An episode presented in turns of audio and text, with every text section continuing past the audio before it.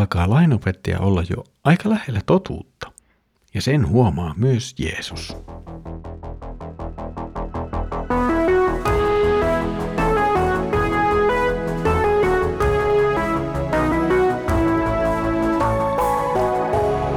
Kirjoitusten pauloissa.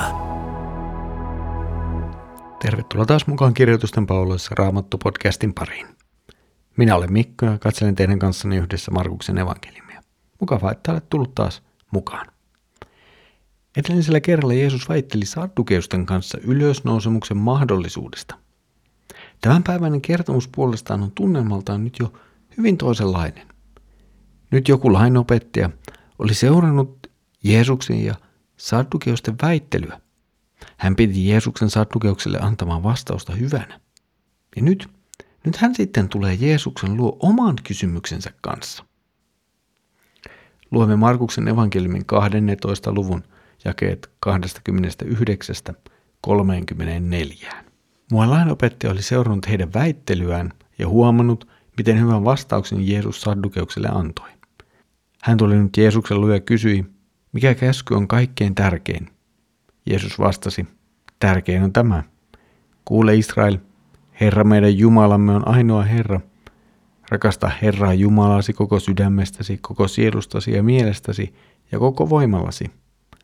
Toinen on tämä, rakasta lähimmäistäsi niin kuin itseäsi. Näitä suurempaa käskyä ei ole.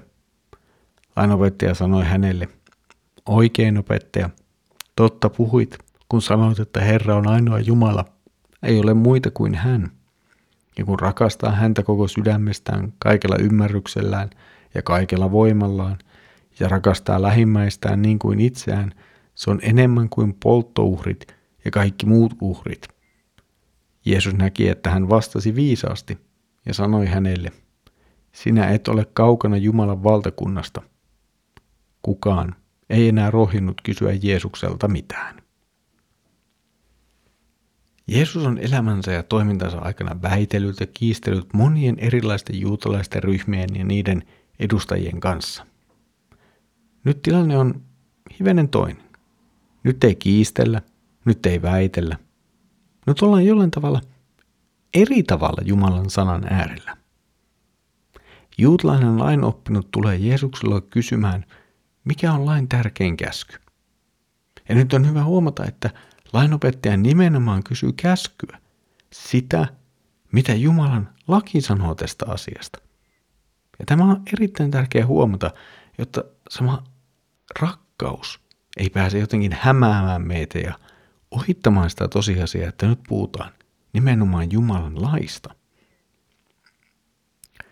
Lainopettaja kysyy siis lain tärkeintä käskyä. Ja Jeesus vastaa hänelle. Jeesus poimii kaksi vanhasta testamentista löytyvää käskyä. Ensimmäinen niistä käsittelee Jumalan rakastamista ja toinen sitten lähimmäistä rakastamista.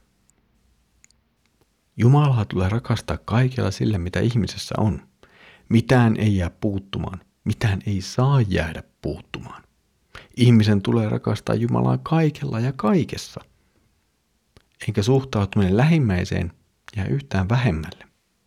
Lähimmäistä pitää rakastaa kuin itseä.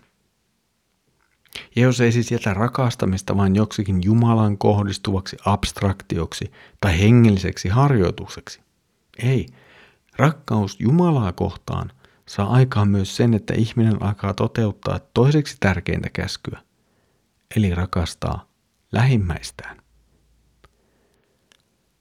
Lainopettaja ei nyt ole ollenkaan eri mieltä Jeesuksen kanssa.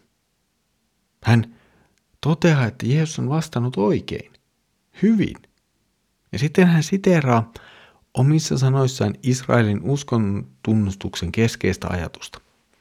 Tuo uskon tunnustus kuuluu, kuule Israel, Herra on meidän Jumalamme, Herra on yksi. Lisäksi noissa sanoissa on muistumia useasta vanhan testamentin kohdasta, jossa todetaan, että on olemassa vain yksi todellinen Jumala. Tämä on Jumalan rakastamisen lähtökohta on vain yksi todellinen Jumala, jonka ääntä ja tahtoa Jumalaa rakastava ihminen seuraa. Ja tähän liittyy myös lainopettajan vastakkainasettelu Jumalan rakastamisen ja uhrien välillä. Tämähän kysymys ei ole mitenkään uusi, vaan se itse asiassa löytyy jo useammasta kohdasta vanhaa testamenttia, jossa pohditaan ihan samaa kysymystä. Uhrit olivat Jumalan laissaan määräämiä asioita. Ne eivät siis ole mitenkään huonoja tai vääriä, mutta niiden tausta on juuri siinä lähtökohdassa, että ihmiset eivät rakasta, eivät Jumalaa eikä lähimmäisiään. Ja siksi tarvitaan uhreja syntien sovittamiseksi ja mahdollisuudeksi lähestyä pyhää Jumalaa. Uhreja tärkeämpää on kuitenkin rakkaus Jumalaan, joka ilmenee hänen sanansa seuraamisena, hänen kirjoitetun ja ilmoitetun tahtonsa seuraamisena.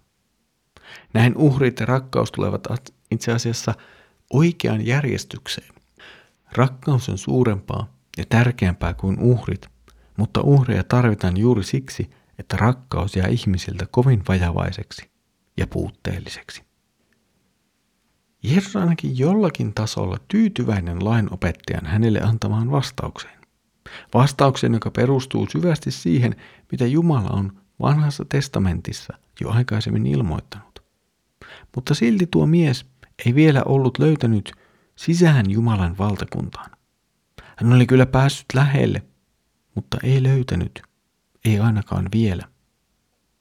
Lainopettaja oli kuitenkin alkanut ymmärtää jo jotakin siitä, että ihmisen ja välillä, Jumalan välillä on suhde, mutta ei ollut vielä maalissa. Siihen oli vielä matkaa. Ja se olennainen asia, jota lainopettaja ehkä vielä ymmärtänyt, oli se, että matka Jumalan luo, matka tuohon suhteeseen ei olla ihmisestä ja rakennu ihmisestä Jumalaan päin, vaan aivan päinvastoin. Suhde rakentuu Jumalasta ihmiseen.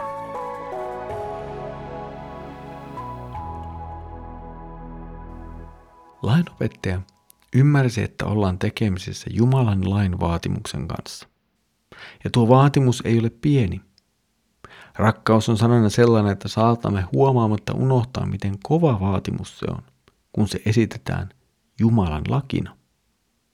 Ja lisäksi näiden kahden käskyn järjestys on hyvin olennainen. Ensin on rakastettava Jumalaa ja sitten lähimmäistä. Jos oikeasti rakastamme Jumalaa, niin myös rakastamme lähimmäistämme totuudessa ja armossa. Tässä kohtaa voisimme tehdä hypyn historiaan neljännelle vuosisadalle ja kuunnella Johannes Chrysostomoksen sanoja. Hän lausuu, tämä on hyveen huippu, kaikkien Jumalan käskyjen perusta – Jumalan rakkauteen liittyy myös lähimmäisen rakkaus.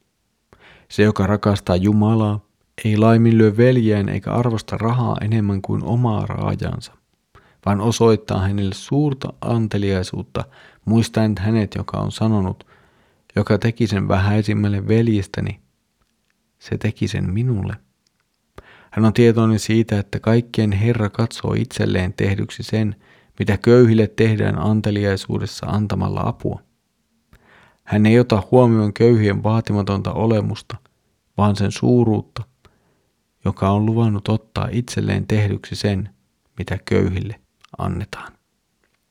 Nämä Krysostomoksen sanat osoittavat todella hyvin, mitä Jumalan rakastaminen saa sitten aikaan käytännössä, ja samalla se osoittaa sen, että me jokainen jäämme kovin kovin vajaaksi – sekä Jumalan rakastamisessa että lähimmäisen rakastamisessa. Ja tässä kohtaa meille ei jää mitään muuta mahdollisuutta kuin turvautua uhriin, joka on annettu meidän puolestamme, jotta me saisimme syntimme anteeksi. Siis turvautua Jeesukseen, hänen ristin kuolemaansa ja ylösnousemuksensa. Hän kantoi ristillä meidän rakkaudettomuutemme Jumalaa ja lähimmäisiämme kohtaan. Hän armahtaa meitä synneistämme ja lähettää sitten meidät jälleen matkaan rakastamaan Jumalaa ja lähimmäisiämme. Tässä oli tämänkertainen kirjoitusten pauloissa raamattu podcast. Mukavaa, että olet jälleen ollut yhdessä mukana katselemassa Markuksen evankeliumin jakeita. Seuraavalla kerralla katselemme sitä, mikä on Jeesuksen ja Daavidin keskinäinen suhde. Siinä riittää meille miettimistä ja siitä siis seuraavalla kerralla. Mutta nyt Herramme Jeesuksen Kristuksen armo, Isä Jumalan rakkaus ja Pyhän Hengen osallisuus olkoon sinun kanssasi. Aamen.